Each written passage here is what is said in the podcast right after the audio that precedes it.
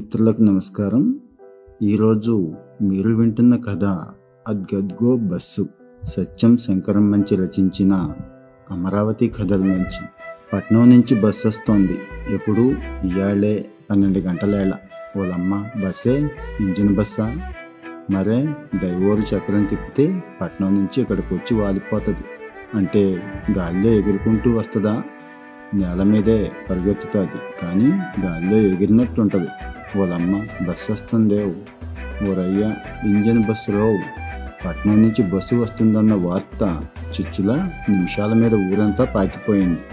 నీలాటి రేవులో ఇదే చర్చ. మా లక్ష్మమ్మ వారి చెట్టు దగ్గర ఇదే చర్చ. పల్లపీదిలో మిట్ట మీద గొల్లపాలెం సాలిపేట అంతా రాబోయే బస్సు గురించే కబుర్లు. ఈ వార్త పొలాలకు కూడా పాకింది.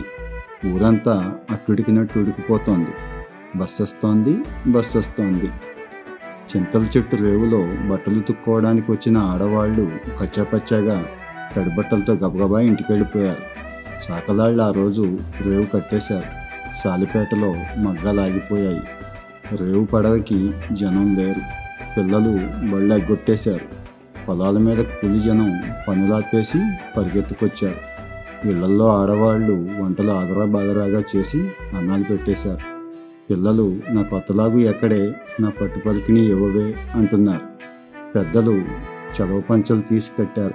ఆడవాళ్ళు జడలో పూలు తరుముకొని వడ్డాణాలు పెట్టారు. ఇంకా పన్నెండు కాకమునిపే ఇళ్ళకు తాళాలు వేసి అందరిళ్ళలో జనాలు పిలిపించుకుంటూ ఊరేగింపుగా పెద్ద బజార్లోకి వచ్చారు. ఊరు ఊరంతా పోలేరమ్మ జాతరలా కదిలి వచ్చింది. పెద్ద బజారు కిరుపక్కల తొక్కిసలాడుకుంటూ జనం ఆ జనం మధ్య చోటు చేసుకుంటూ సుబ్బయ్య వీరయ్య చెకిలాలు ఉప్పుశనగలు పోటీగా అమ్ముతున్నారు. సందులో సందు. జనమంతా కూడారు కాబట్టి గారడివాడు ఆట ప్రారంభించాడు. కానీ జనం దృష్టి ఆట మీద లేదు. బస్సు గురించే ఆలోచనలు. మన చిన్న రథం అంతా ఉంటుందంటావా? రెండు గడ్డ బెళ్ళంత పొడిగయ్యా. ఓరమ్మ బస్సు ఓరయ్యా బస్సు అదిగదిగో బస్సు. జనమంతా ఒక్కమడిగా లేచిపోయారు. పిల్లలు తండ్రుల భుజాలకు ఎక్కారు. గారడీవాడి ఆట ఆగిపోయింది. ఊహోయ్ హోయ్ కేకలు. అబ్బే బస్సు రాలేదు. చూసి చూసి మళ్ళీ నేల మీద కూడబడ్డారు. ఎండ మాడుతోంది. చెమటలు కారుతున్నాయి. రోడ్డు వైపే అందరి కళ్ళు అందరి ఆలోచనలు ఆ బస్సు గురించే. దూరంగా పాయ్ పప్పాయ్ అందరి ఒళ్ళు జల్లు మంది అలాంటి కూత వాళ్ళెప్పుడూ వినలేదు. దిక్కున లేచి నించున్నారు. పసిపిల్ల బాలాది పాయం పప్పాయం ఆ కూత మరీ దగ్గరికి వచ్చింది. విజయ శంఖంలా ఉంది.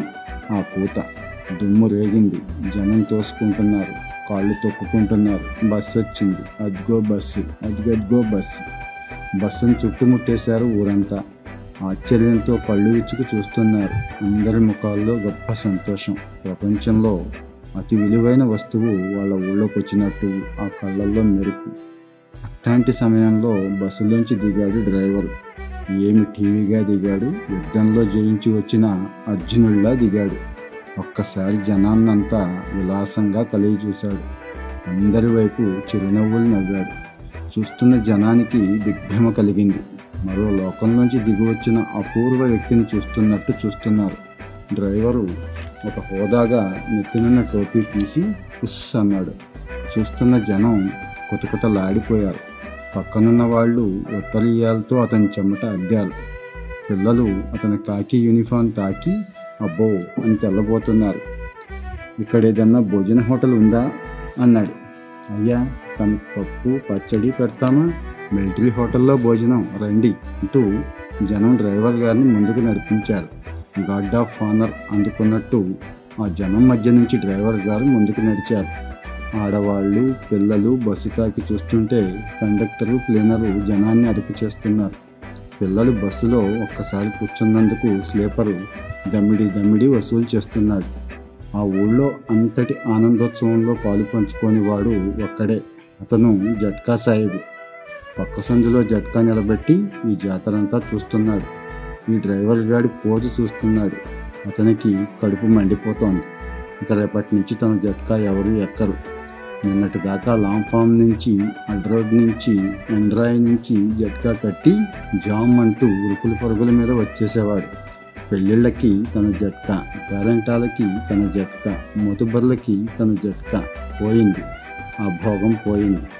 జట్కా సాహెబ్కి దుఃఖం గొంతులోకి వచ్చింది బస్సు దగ్గర జనం ఎక్కువ లేరు. సందులోంచి జట్కా ముందుకు నడిపాడు. బస్సు పక్క నుంచి జట్కా పోనిస్తూ చల్ర బెట చల్ అని చండ్రకోలతో బస్సు మీద ఒక్క పీకు పీకాడు. ఆ మూతకి ముసలి గుర్రం చెంగున ఎగిరి పరిగెత్తింది.